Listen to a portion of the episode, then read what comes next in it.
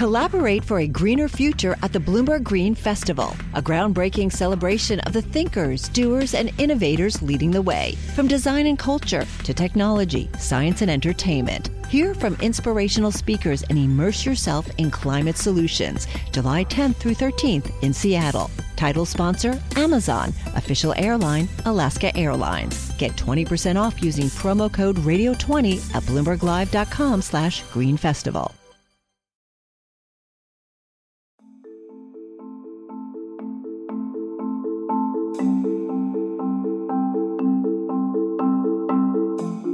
Hospitals are where we go to get better, not sick. But the scary fact is, hospitals are some of the most hazardous places in the world. On any given day, about 1 in 30 patients in the United States gets a healthcare associated infection. Increasingly, the germs that are the hardest to treat, the ones that are killing patients the fastest, are coming from outside the hospital. They're being carried in by the patients themselves. Welcome to Prognosis, a podcast about health and science, medical technology, and the changes that are underway across the world. I'm your host, Michelle Fay Cortez. This season, we're talking about the rising threat of superbugs, bacteria that are resistant to the strongest infection fighting medications available. In this episode, Bloomberg's Jason Gale explores how one hospital became wrapped up in a global mystery and how solving it created a new way to stop superbugs from sneaking into the hospital and harming patients. The solution is incredibly simple, and it's also incredibly important. These sorts of measures are what we need for the war against superbugs to succeed. And fair warning for the squeamish among our listeners what you're about to hear has a lot to do with, um, well, human poop.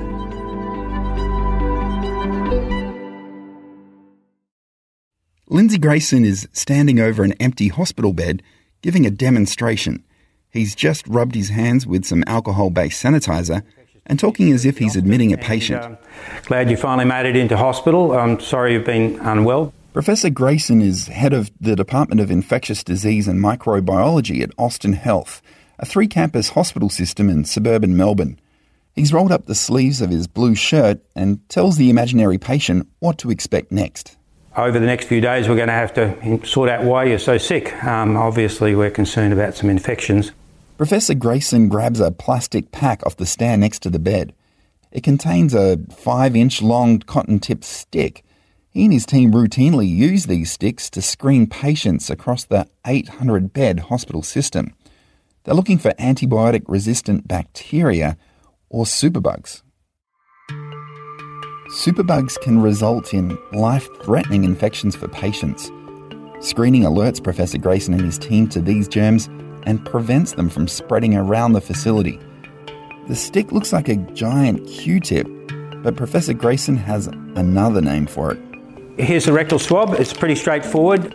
That's right. Professor Grayson collects and screens hundreds of fecal samples annually. Um, you can either take it yourself or otherwise one of the nursing staff can take it. The crucial thing is we need some fecal material on it. The testing schedule works like this.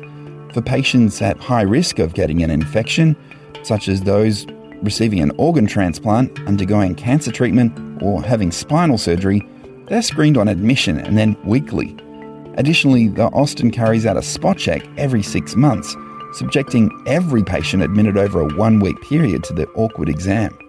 Professor Grayson and his team don't just test patients. Every month, waiting room chairs, telephones in nurses' stations, and other hospital surfaces are also swabbed for drug resistant bacteria. The reason all of this testing happens is because it gives the hospital staff a snapshot of what superbugs are lurking waiting to spark an outbreak. That knowledge is giving Professor Grayson and his team more time to identify and respond to problems before they turn into crises. Professor Grayson says he became a doctor because of his interest in people. What fascinates him about infectious diseases is the way microbes are constantly evolving to circumvent our treatments. Understanding how the microbes are changing requires him to be something of a Sherlock Holmes of superbugs always looking for clues about which bugs are trying to sneak into his hospital. It's like a detective, you know, someone comes in with a problem, it's fairly undifferentiated. You're investigating them, you find the bug, you work out which uh, antibiotics hopefully uh, you can use. It's very satisfying. I like, I like humans and talking to humans. This screening process is revolutionary in how hospitals treat bacterial infections and use antibiotics. But it wasn't always this way. The story of how Professor Grayson came up with the rectal swab came out of a mystery. This mystery caused Professor Grayson to completely change how he thought about how hospitals care for their patients, and even how hospitals are structured. Before this mystery came to the Austin, Professor Grayson would just see hard to treat infections in patients with weakened immune systems. And often we'd thrash them with antibiotics to save their life, and you know, it was no surprise that they developed a superbug or they picked up a superbug. But something changed a little over 10 years ago. Increasingly, he started seeing healthy people getting these superbugs. Middle aged businessmen were among the first cases. Even though they were fine otherwise, they were getting critically ill from a bacterial infection that required potent antibiotics. Professor Grayson had never seen cases like these before, but he noticed a common history. These patients had recently undergone a biopsy of their prostate gland. Back then, the procedure was pretty routine for checking for prostate cancer. It involved inserting a probe in the rectum, and the probe would be fitted with a needle that would collect a dozen or so specimens for analysis. So the urologist went, put a scope in their rectum, and then punched a hole through the, rectal uh, wall into the prostate. Very standard procedure. Piercing the rectal wall can enable bacteria from the bowel to get into the prostate, bladder, and bloodstream. An antibiotic like Cipro was typically given to prevent an infection. Obviously, the patient's worried about cancer, but in the past, they would have got a, a, a dose of antibiotics just before that procedure, so there wasn't transmission of bugs from their bowel into their prostate. But now we're seeing patients who the next day suddenly had this superbug in their blood. These men were getting critically ill. They were sick because the Cipro didn't work the drug didn't work because bacteria in their intestines were chewing it up and spitting it out. You know, we have liver transplant, renal transplant, bone marrow transplant. We've got a lot of high risk patients here, so we've got a pretty high risk population, and we have to be very careful with those patients. But we were seeing otherwise healthy people come in. Professor Grayson told me about these cases a decade ago at an infectious diseases meeting. It seemed an interesting anecdote but a month later, a doctor in Canberra said he was seeing the same thing. That sounded like a trend, and some Googling confirmed it. Doctors around the world were reporting prostate biopsy patients were developing bloodstream infections and ending up seriously ill in the hospital days after the procedure. One doctor in Toronto calculated a mortality rate associated with the 15 minute procedure. It was small, but it was growing. I wrote about it, the story got published in many newspapers, researchers cited it in scientific journal articles, and the American Urological Association released a statement acknowledging the risk. Urologists around the globe didn't know what to make of these cases. So this was kind of a big shift. So, why were superbugs suddenly appearing in healthy people? How were they getting there in the first place? Professor Grayson was on the case. Hi, I'm Ron Kruszewski, Chairman and CEO of Stifel. Financial advisors. If you're not growing your practice, you're losing market share. Stifel is a growing entrepreneurial, advisor centric firm built for successful advisors like you. Imagine having the resources of the largest wirehouses and the support of the boutique shops, but none of the bureaucracy to get in the way of you serving your clients. At Stifel, it's your business, your book, your clients. I always tell the advisors we're recruiting, I want you to come to Stifel and double or triple your business. Most of them laugh and shake their heads, but I'm serious. Don't take it from me, take it from Stifel's number one finish in JD Power's 2023 U.S. Financial Advisor Satisfaction Study. So, there's a reason why 148 financial advisors joined Stifel last year. Come join us and find out why Stifel is the firm where success meets success. Visit www.choosestifel.com Stifel Stifel Nicolaus and Company Incorporated, member SIPC and NYSE. We started to talk to those, in that case, it was men needing biopsies, quite often they'd been overseas recently. That was no coincidence. Around the same time, researchers in Australia and Sweden had published studies looking at the risks of acquiring superbugs while travelling overseas. The scientists swabbed the butts of dozens of travellers before departure and again on their return to see whether their normal intestinal bacteria or microflora contained multi drug resistant germs. The results were consistent. Most travellers to Asia, especially India, came back with bacteria capable of destroying some of the strongest antibiotics. The researchers speculated they had ingested food or water that had been contaminated with drug resistant fecal germs, and those germs took up residency in their intestines, becoming part of the normal gut flora, like silent stowaways. Later, when these patients got their biopsy and the needle punctured the wall of their rectums, it opened the door for superbugs to escape into the prostate, bladder, and bloodstream we had been looking at these high risk patients and screening them for their own safety and to make sure they didn't spread bugs around the hospital. But suddenly we realised that the picture was getting bigger than this. You know, but now we're seeing otherwise healthy people, and there was this link with travel or occasionally misuse of antibiotics out in the community, but more, more often than not, it was travel.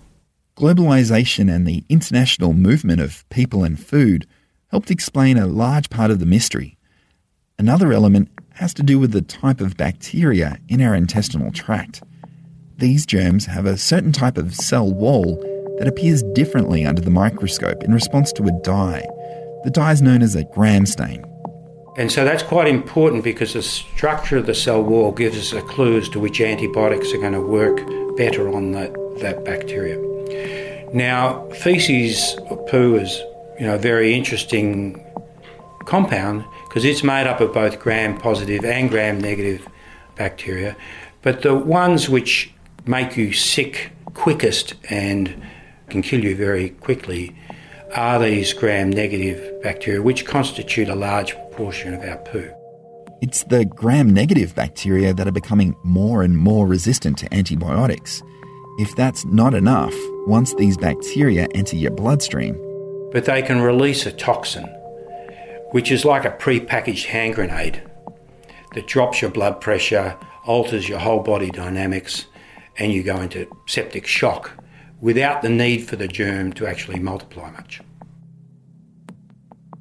The mystery of why these men were getting sick was solved. Men had become susceptible to serious infections because they'd travelled overseas and picked up a superbug. Then, after they'd had their prostates biopsied, those bugs were able to get into places they weren't supposed to, like the bloodstream, and cause these infections. But the story wasn't over. Solving this mystery made Professor Grayson realise something that would change his entire perception of how hospitals work. He realised that if travellers are carrying around these antibiotic resistant bacteria, it likely meant most people like you and me, are walking around all day with these tiny, hard to diffuse grenades in our bowels, even though we seem fine otherwise. The term for this is colonisation. Colonisation is where the bug is in your system, but it's not causing any trouble. And um, obviously, infection is now causing trouble. If more and more of us are carrying these hand grenades in our intestines, then danger could lurk anywhere and Professor Grayson could no longer think about the Austin as a place where superbugs were spread by only a handful of high risk patients. You know, we're one of the first hospitals in Australia to say uh, we're going to assume the whole hospital's a cesspit. Why don't we just assume the whole hospital's filthy? It's with that idea in mind that Professor Grayson instituted a back to basics strategy when fighting superbugs at the Austin. For example, if something's dirty, bleach is a good way to clean it. So Professor Grayson backed an overhaul of the hospital's cleaning regime that includes bleach. Lots of bleach. Professor of medicine here said, Lindsay, the hospital smells like it did when I was an intern. I said, yes, Jeff, because we're using bleach like we used to back in the 70s and 80s. Bleach is neat because uh, is good because it kills all the known superbugs The Austin's programs are cutting edge by today's standards for how hospitals treat patients. But Professor Grayson says a lot of these practices, ironically, are rooted in the meticulous attention paid to cleaning and scrubbing that Florence Nightingale, the founder of modern nursing, pioneered in the 1800s. There were some basic principles which, over the years, had been forgotten because of we had antibiotics. You know, my mum was born in 1928, and when they had a scarlet fever outbreak at their primary school, everyone was sent home, and the school was shut down for a week or two to stop the spread of streptococci, spatial separation. We don't do that anymore. This old school approach is also why Professor Grayson started using the rectal swabs. Initially, the program cost the Austin 180,000 Australian dollars, or about 120,000 US dollars a year, but has since come down by about half. Robotic equipment and technology has automated the testing process. It's enabled doctors to know much faster whether a patient is harbouring drug resistant germs that could increase the risk of a difficult to treat infection? And if so, how best to manage that patient, especially if an infection occurs? This kind of screening program has enabled the hospital to spot new dangers, making patients vastly safer. For example, the Austin was the first hospital in Australia to identify a fast spreading superbug that's especially problematic for liver transplant patients. It's called vancomycin resistant enterococci, or just VRE. About half of the liver transplant patients who get a VRE bloodstream infection will die from it. We were the first hospital in Australia to identify VRE, and it wasn't because we're dirty, it's because we looked.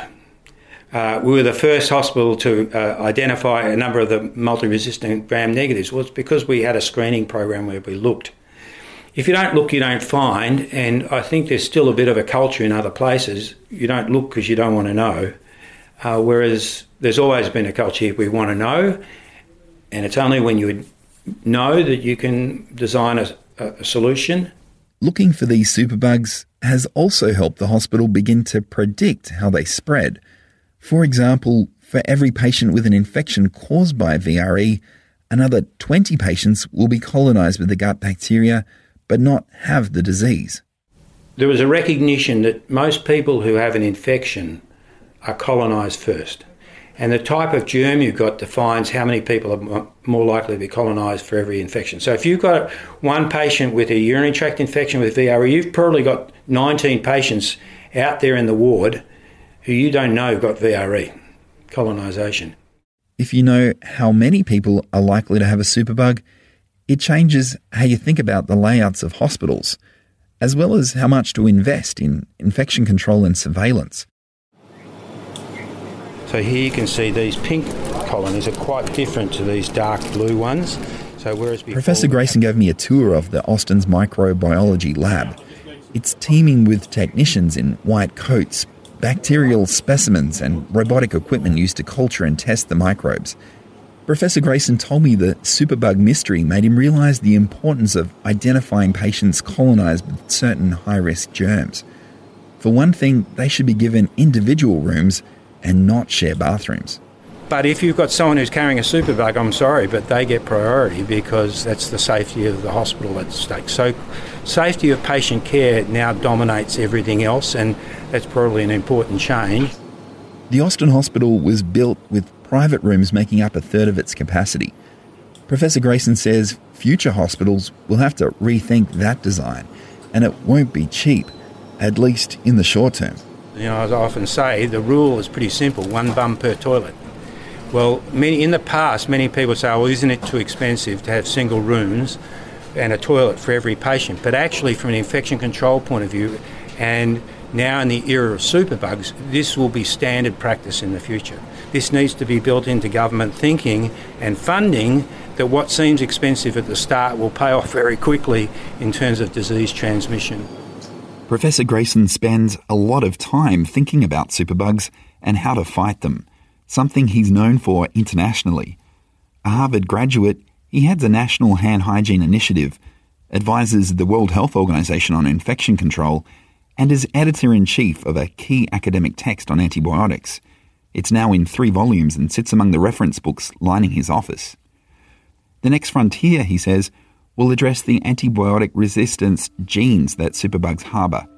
A microbiologist once told me that these bacteria accumulate genetic mechanisms for fending off antibiotics, like trains attach carriages. A big difference is that bacteria of different species can share these methods for evading drugs with one another, giving modern medicine little time to catch up. But for now, the practical efforts of the Austin have at least provided some balance in the fight against superbugs, even things as simple as a sign. You know, as you will have seen when you came to the hospital, there's a big stand there saying alcohol rub your hands, don't bring your bugs into the hospital. But secretly, as you're walking out of the lifts, it actually says don't take our bugs home. As we face a post antibiotic era in which something as simple as a scratch knee could once again kill, these basic principles seem inexorably important. Stopping bacteria at their source will be our key defense. Thankfully, the 21st century has given us better tools to do that.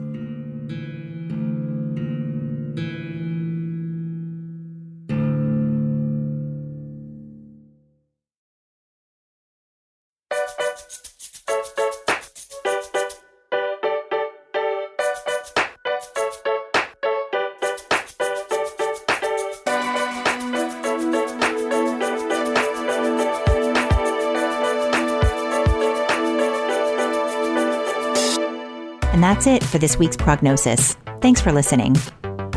Do you have a story about healthcare in the US or around the world? We want to hear from you. Find me on Twitter at Fay Cortez or send me an email, mcortez at bloomberg.net. If you were a fan of this episode, please take a moment to rate and review us. It really helps new listeners find the show.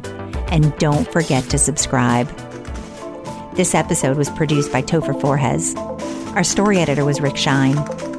Special thanks to Drew Armstrong, our healthcare team leader. Francesca Levy is head of Bloomberg Podcasts. We'll be back next week with a new episode. See you then.